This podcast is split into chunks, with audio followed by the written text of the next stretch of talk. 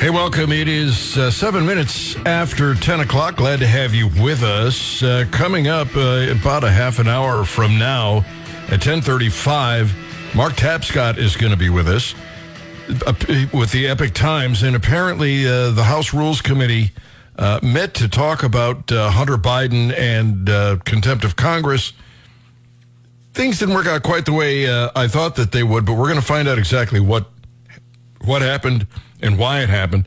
I will try to get uh, Secretary of State Jay Ashcroft on uh, a little later uh, in the program. I'll see if he's going to be free uh, because I want him to explain uh, the Missouri caucus system since it's it's new to us,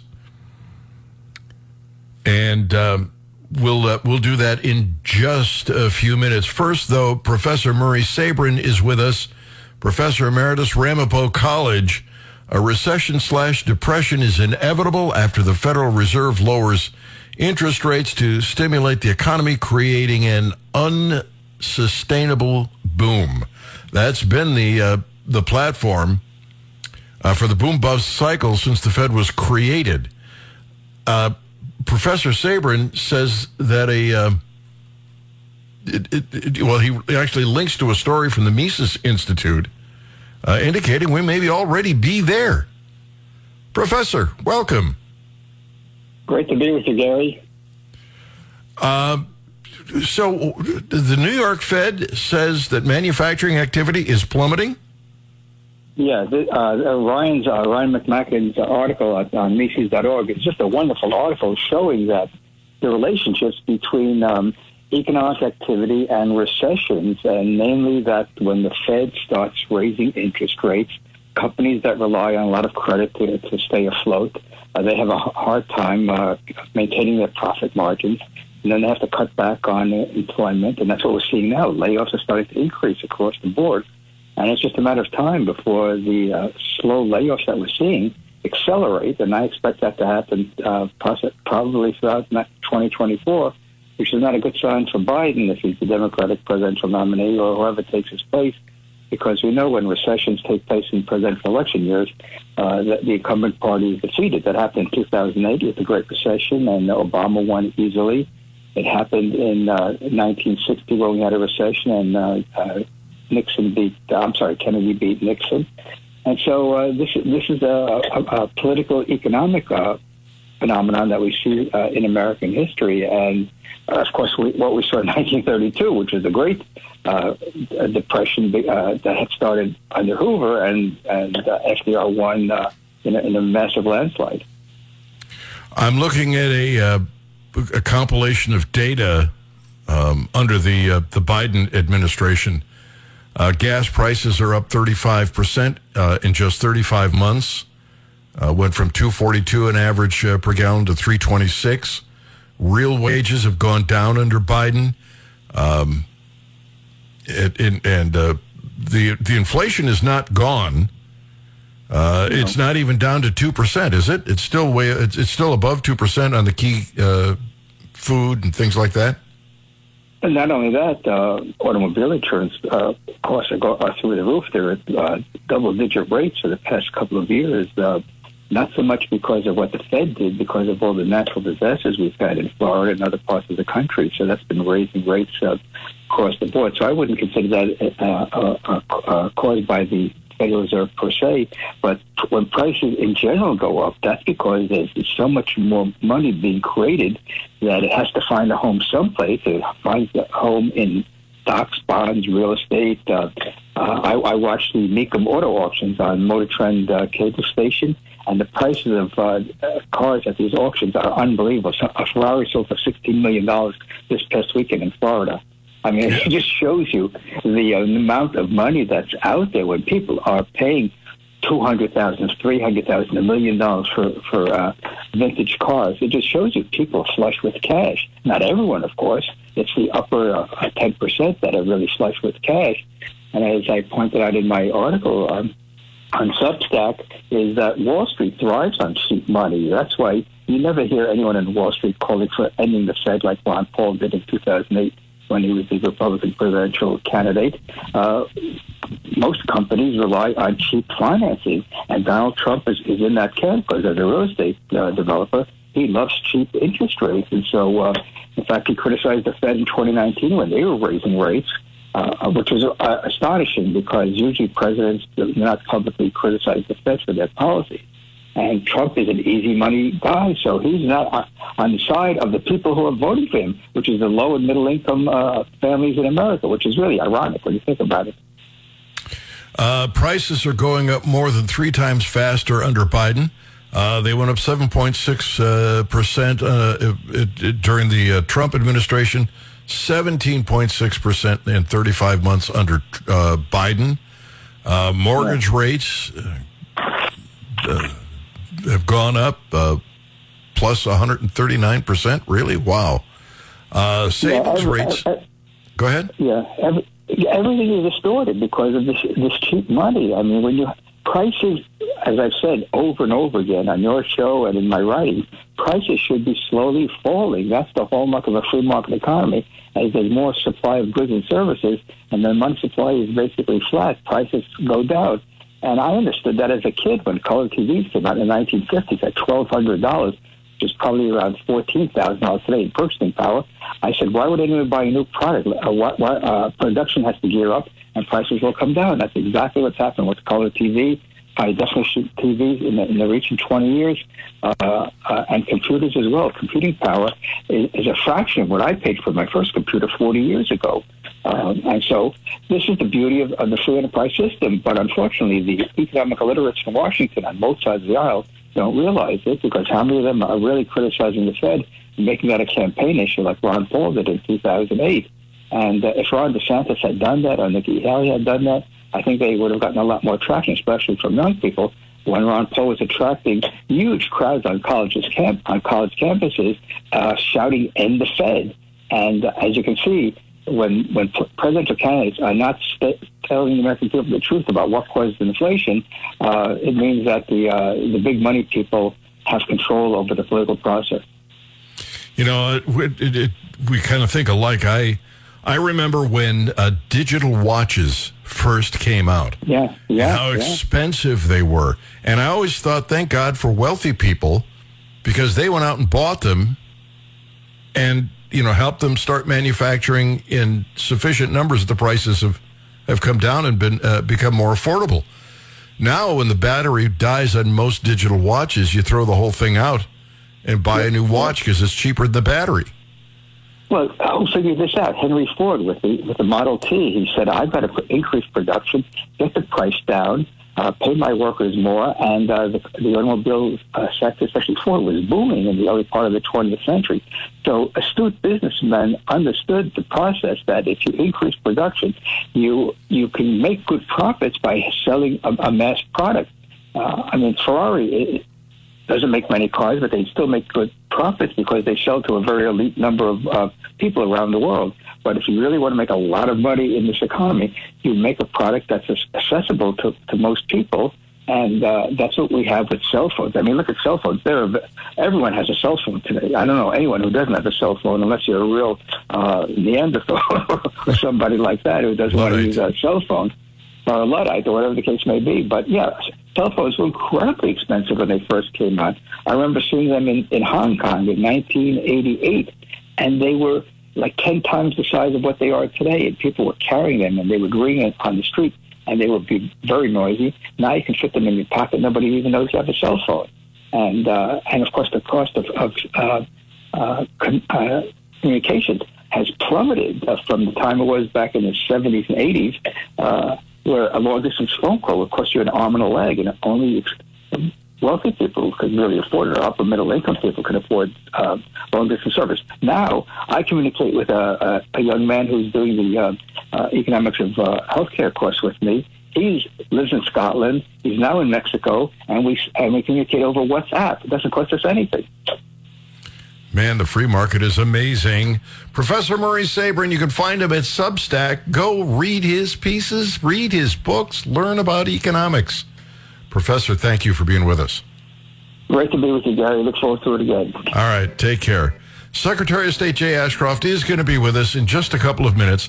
Uh, we'll talk uh, about the uh, caucus system here in the state of Missouri. A lot of questions. We got the answers coming on the Gary Nolan Show. It is 20 minutes after 10 o'clock. Glad to have you with us. Uh, Secretary of State Jay Ashcroft is uh, on the program. He is not here because of any political campaign. We never even ask him about his campaign. We just talk about current events and what's in the zeitgeist. Uh, I wanted to ask him about the caucuses uh, and, and uh, the Trump victory, but we are limited in the amount of time we have. And I want to talk to him about the caucus system here in uh, in Missouri because I got calls yesterday asking for more details. Mr. Secretary, welcome to the program. Uh, supposing that uh, a Republican wants to get involved in uh, choosing uh, the the next candidate uh, for governor or Senate, or I'm sorry, or or the U.S. Uh, House of Representatives, or I mean, how much of this gets tied up? How much of this of this goes through the caucus system? Everything. The caucus system, thanks for having me on. Sorry about my schedule today. The caucus system only applies to nomination for president. Uh, everything else, U.S. Senate, Congress, statewide, state rep, state senate, will be done at the August 6th primary. But the Missouri Republican Party will be having a caucus on March 2nd. They will have one uh, location minimum in every county of the state. Uh, if you're a Republican, need to have that government issued photo ID. You need to be at the caucus location before 10 a.m. That's when they close the doors and they start to cuss and discuss. All right. So if a Republican listening to me now wants to get involved in this, how do they get information? How do they know where the Republicans are going to meet? How do they find out what they need to bring with them? Uh, what, do they need a uh, an ID? Uh, will a driver's license do? A piece of mail? They will need that government issued photo ID. Uh, to know where the meeting is, they should reach out to their local Republican Central Committee. If they don't know how to reach out to that, we have contact information for the state parties on our website, sos.mo.gov. We have contact information for Libertarian Party that's having their caucus on the 24th. We have uh, contact information for the state Democrat Party that's having a mail-in primary, and of course for the Republican Party that's doing the caucus on March 2nd. All right. Uh, so uh, let's say I'm uh, I'm a Republican. I find out where the meeting is. I show up at the meeting. I show them my ID. Um, uh, will there be speeches made? Can I make a speech? Yes, there will. This is uh, what I kind of call old school democracy. It's not just filling out a, a, ballot, but it will be discussion among a group of people and groups of people. Uh, people will divide up. If you want candidate A, go over there. If you want candidate B, go over there. If you want candidate C, go over there. And then uh, in that process, sometimes they'll be all together. Sometimes they'll be broken up into groups. Individuals will be allowed. Um, anybody that's that's that's voting in the caucus can tell tell other caucus goers why they want candidate A but don't like candidate B, and and they can, as I said, cuss and discuss about that. It's it's much more of a true democracy than just scribbling something on a piece of paper. All right. So, are we actually voting? For a candidate, or are we voting for someone to represent the candidate at the convention? Technically, it will be picking delegates to represent a candidate, um, and there. This is the, the, preliminary step. It will. The steps will end up at the state level with the state convention, where they will take delegates that have been uh, elected from around the state. They will narrow those down to the delegates and the alternate delegates that will go to the national nominating convention for the Republicans this year. And of course, the same thing will be done for Democrats. All right. If anybody has questions, uh, we've got the secretary for a few more minutes. Uh, rush over to a phone and give us a call at 800 529 5572. Uh, if you're local here in Columbia, 874 9390. Uh, or go to GaryNolan.com and send me a message if you've got a question. Uh, we'll see if we can get it answered in the next few minutes. Uh, the Iowa, any surprise there? You know, I wasn't surprised. I think it was uh, somewhat questionable whether or not President Trump would be able to break the 50% barrier because when you're talking about a multi candidate race like that, having one candidate that can break 50%, that's awfully difficult to do. And he did it. And I think that will uh, really shape the race moving forward. Uh, in New Hampshire, uh, Haley is pretty close. Uh, if she scores an upset in New Hampshire, do you think that uh, all bets are off and uh, the race could be on? No, I don't. Um, I don't think anyone can do a knockout blow in New Hampshire except for President Trump. Uh, I think that Ambassador Haley has to do well in New Hampshire. It's not that infrequent that over half of the voters in the New Hampshire presidential primary are independent voters. Those voters tend to be much more aligned with uh, Ambassador Haley or more to the left, if you will.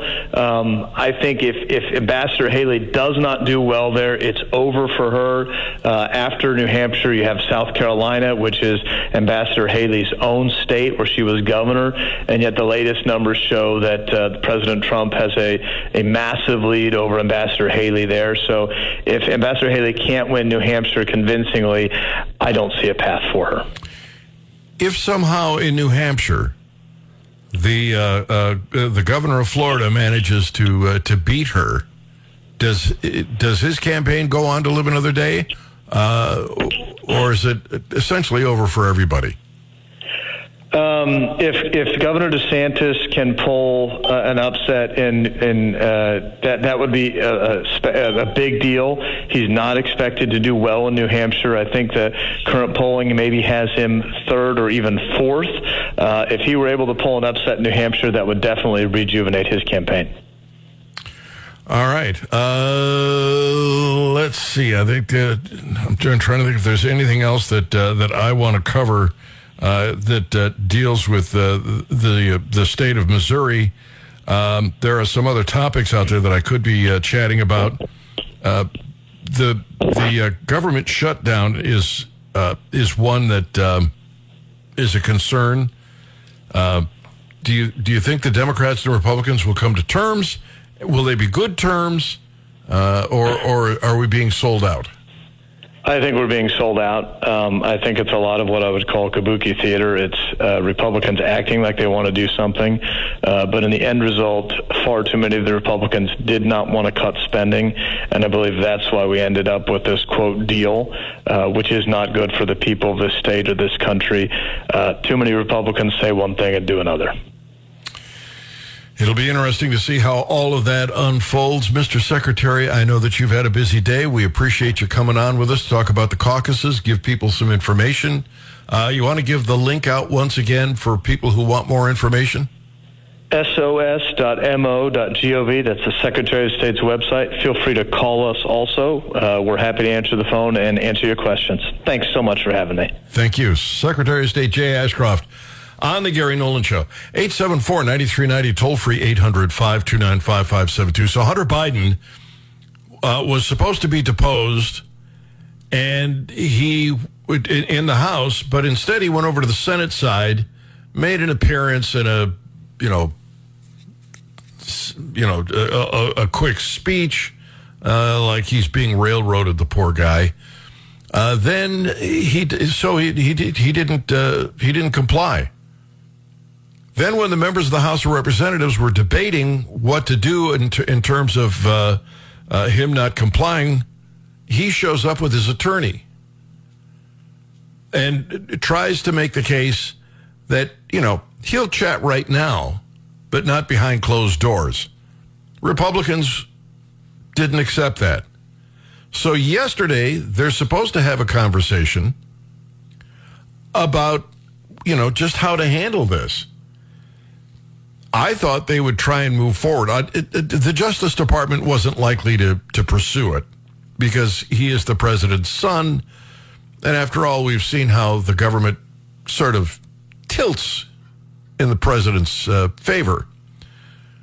But I was interested to see the process and how it turns out. Well, it doesn't look like they're going to go forward. It looks like they're going to make some kind of a deal probably not going to be a good deal. I'm just guessing that the Republicans won't be able to hold his feet in the fire. But we're going to find out because the Epic Times, Mark Ta- Tapscott is going to be with us in about five minutes on the Gary Nolan Show, the Zimmer Radio Network.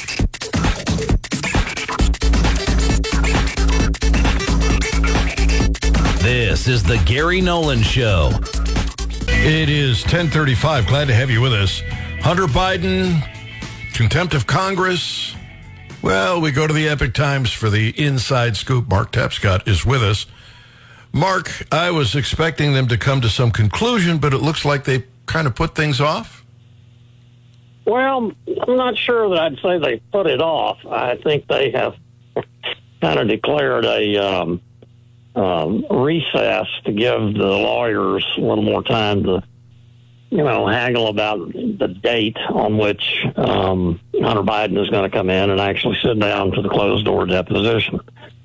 Um, the folks that I've talked to that are involved in all this say that they are very confident that it's going to happen and it's going to happen soon. We will see.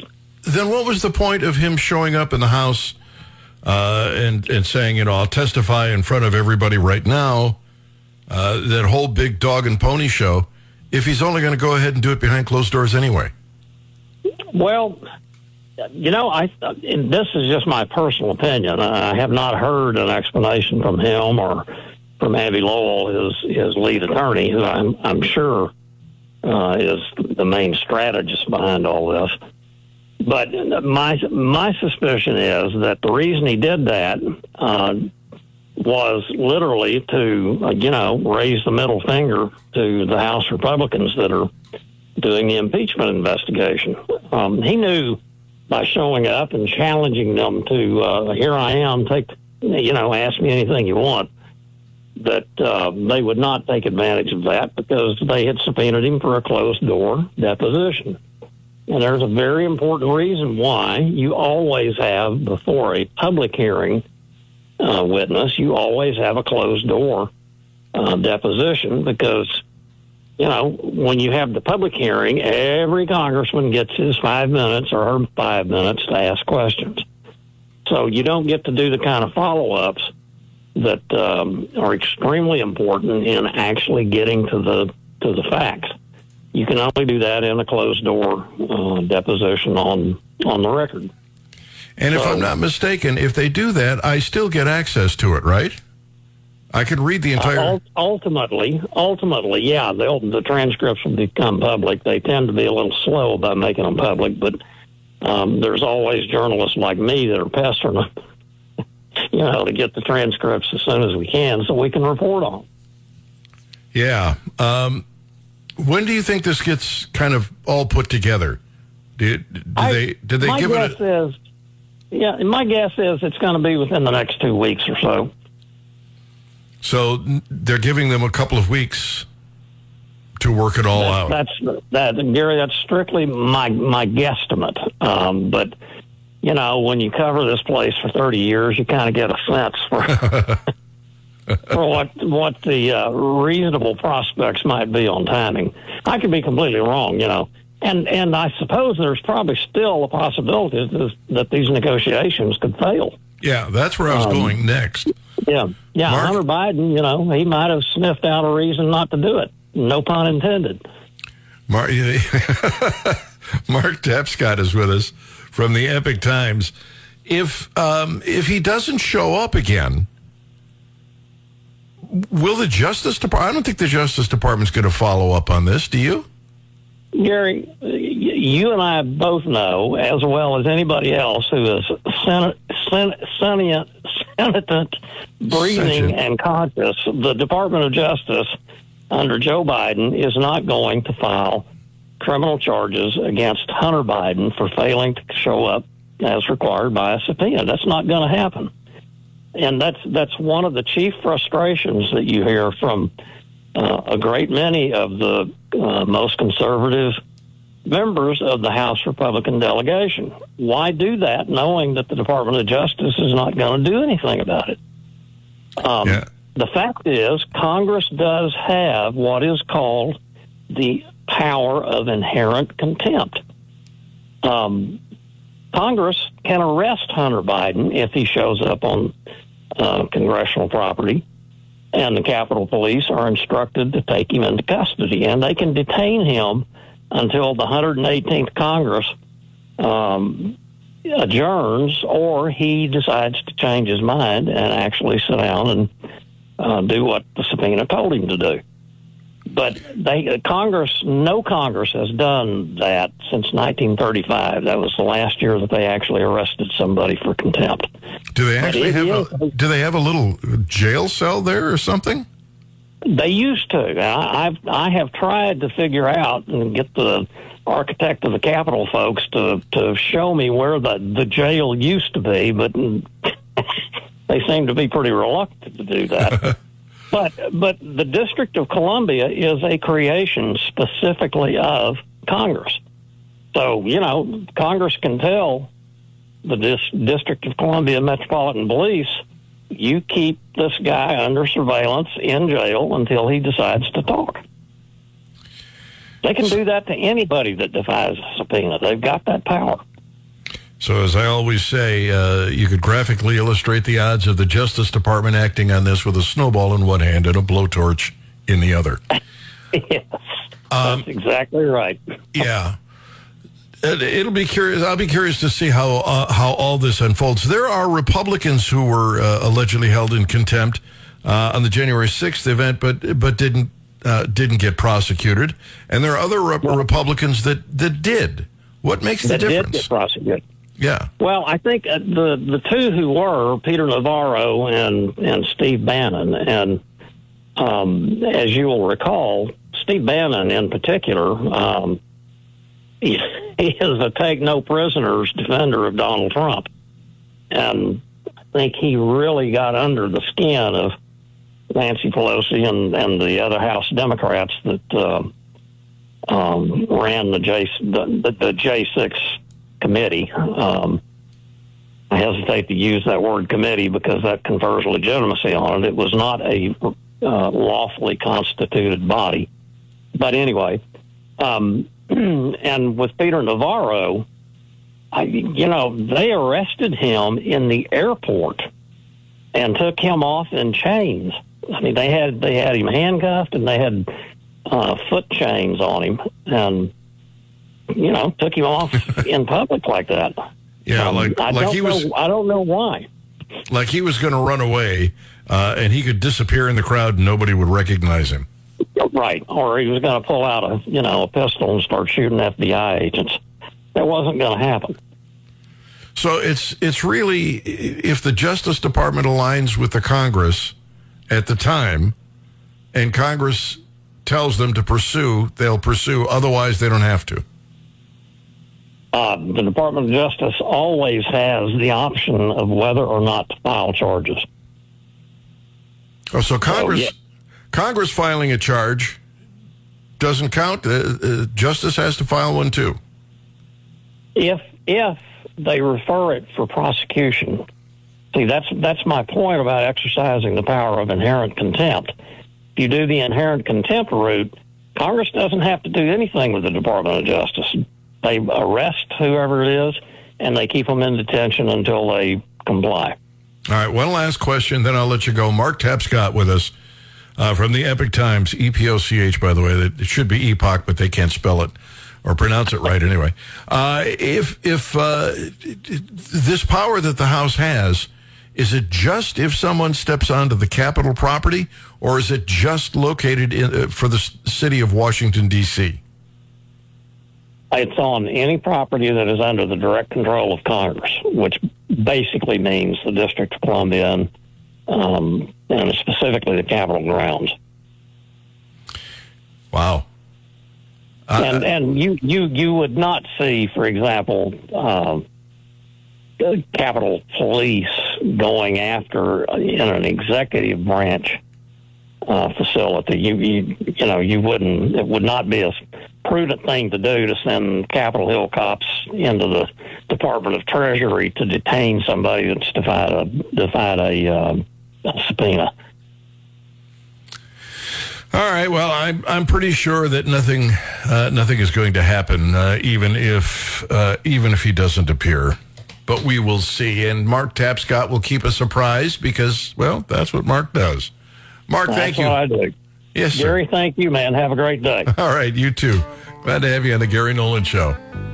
All right, the COVID mask mandate is not done. Oh, nay, nay, Pearline. Looks like they're bringing it back. Uh, we'll tell you where next. because you don't want to get arrested. I'm the Gary Nolan Show, the Zimmer Radio Network. It is uh, 1049, 10 minutes to 11. Glad to have you with us. So apparently, um, they're bringing back some mask mandates here.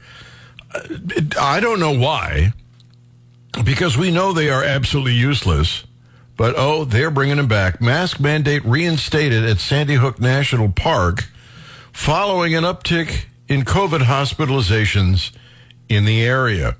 Visitors will be required to wear a mask inside buildings at the New Jersey National Park. Masks are mandatory in the Sandy Hook Visitors Center, as well as any other building where events or tours are held. Uh, the decision to reinstate the mask mandate was made after the CDC reported that COVID hospital admissions were considered high in Monmouth County, uh, where the park is located, and uh, neighboring Ocean County. So apparently they can uh, bring this back at will, and people will comply. It's if if they can, you know, you'd think they would learn by now. You'd think at some point, you know, all the data out there on these stupid masks, you'd think that people would go, no, no, no, we're, we're not doing this. Uh, but no. No, we're not. All right, uh, we've got the Chevron decision coming up. And I really look forward to this. This is uh, a couple of fishermen who are objecting to having to pay the federal government employees to ride on their vessels while they're out fishing to make sure that they don't overfish or violate some federal rules. That's essentially the, the, the case in a nutshell. Dave Roland will probably uh, be able to come on board with us tomorrow and uh, and and give uh, greater detail. But here's the thing: one of them is saying that we should. The, well, let me do this. The Chevron decision says that the government, that the courts, should defer to the government. The government says that this is bad, then uh, it's bad. Which, of course, uh, really uh, makes it impossible to beat them in court. And one of them is arguing that Congress is supposed to make these rules, not a bureaucracy. And because the Constitution dictates that, demands that, we shouldn't have to pay these people to ride on our boat. We, we shouldn't even have to have them on the boat. If that case sticks, if the Supreme Court agrees, then every time some bureaucracy says uh, that mud puddle in the middle of your farm, well, that's a navigable waterway, that's an estuary, or whatever it is, and you can't build a you know a, a home because the there's a rat that lives in the neighborhood or whatever. And I'm not talking about a Democrat. I'm talking about a real rodent. Thanks for the clarification. Yeah, I, I was afraid somebody might get confused. uh, they can say, look, Congress didn't give you that authority. You don't have the right to do that. That would get rid of a ton of bureaucracies. I've, I guess I've pointed this out in the past, but if Congress creates a bureaucracy, and I don't care if it's the Department of Labor, Health and Human Services, Department of Education, uh, Environmental Protection, you name it. They do this with good intentions. We want to make education better. We want to improve health care. We want to have uh, whatever the, you know, reduce pollution. Then Congress walks away. We've given this group a mission, and now we're done. We've done our part. We care about the environment and education and healthcare. So we care so much, we created this bureaucracy to make sure that, you know, all of these needs are met. Then the bureaucracy creates rules that we have to, uh, you know, uh, acquiesce to. They're often arbitrary, they're often expensive, they're often wrong. But if the government says, you know, if the courts say, well, uh, A, we have to defer to them, they are the government, and B, they have the legal authority to, to pass these rules, which are in effect laws, then you can't win.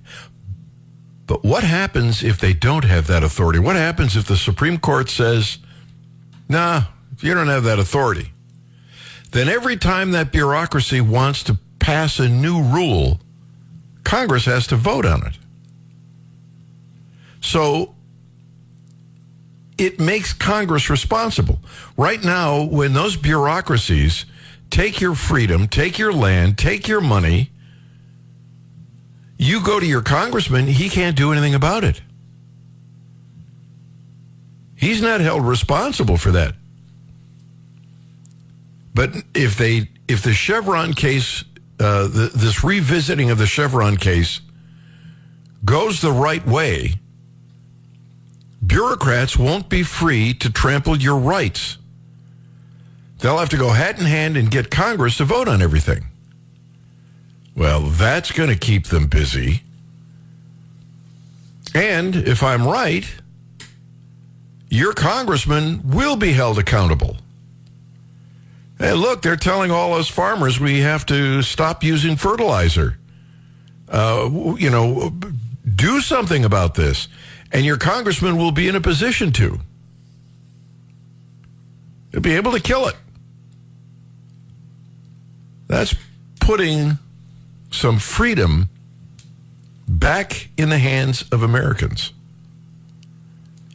Uh, you know, that this could be the unwinding of the government bureaucracies that are spending our money so crazily and taking away our freedoms.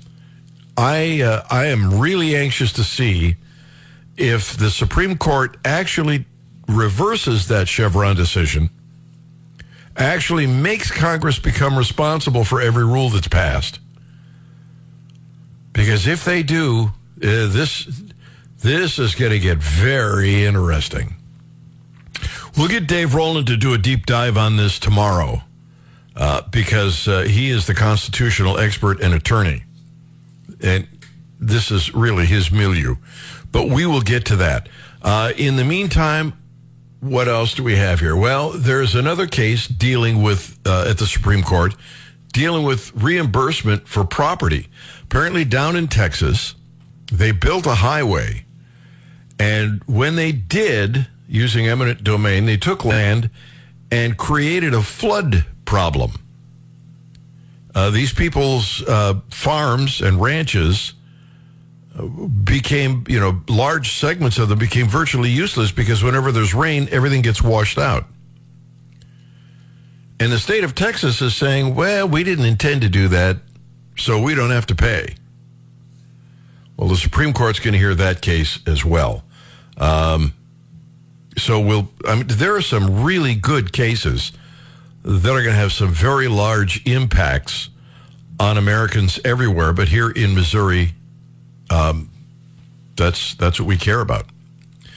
The eye-popping interest payment spike on our national debt that's coming up.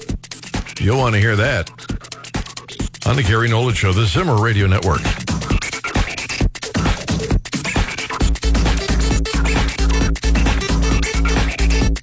This is the Gary Nolan Show.